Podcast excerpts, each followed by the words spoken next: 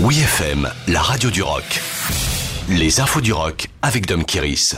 Ziggy Stardust réédité pour ses 50 ans. L'album mythique de David Bowie, The Rise and Fall of Ziggy Stardust and the Spider from Mars, va être réédité le 17 juin pour célébrer sa sortie il y a 50 ans.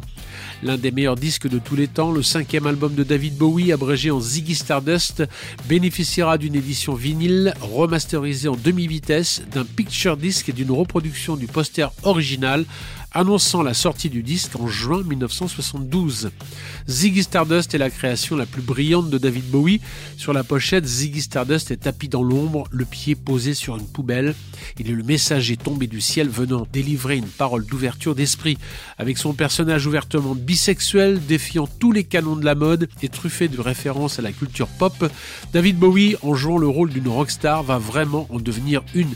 Il ira même jusqu'à suicider son avatar Ziggy Stardust sur scène en juin 1973 lors de son concert légendaire avec les Spider from Mars à Londres. Mais l'impact de Ziggy est toujours aussi vibrante.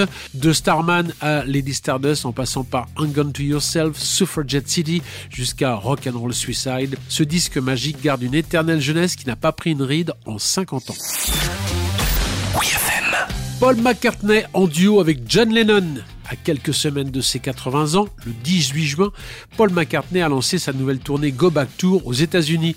Après trois ans d'interruption de concert, le Beatles légendaire a donné sa première représentation dans la petite ville de Spokane, dans l'État de Washington, le 28 avril. Parmi sa généreuse setlist de 36 titres, dont 21 chansons des Beatles, les spectateurs ont eu la surprise d'assister à un duo virtuel réunissant McCartney et Lennon sur I've Got a Feeling. Comme le relate le magazine Rolling Stones, au moment du rappel, McCartney a lancé Nous avons quelques quelque chose d'un peu spécial pour vous ici et les images de John Lennon sont apparues.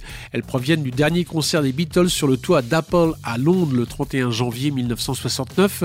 Le réalisateur Peter Jackson a restauré les images pour le documentaire Fleuve Get Back sur Disney Channel et McCartney a raconté que Peter Jackson lui avait envoyé un message On peut extraire la voix de Lennon et il peut chanter avec toi.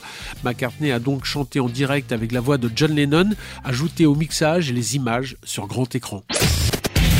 Retrouvez toutes les infos du rock sur wfm.fr.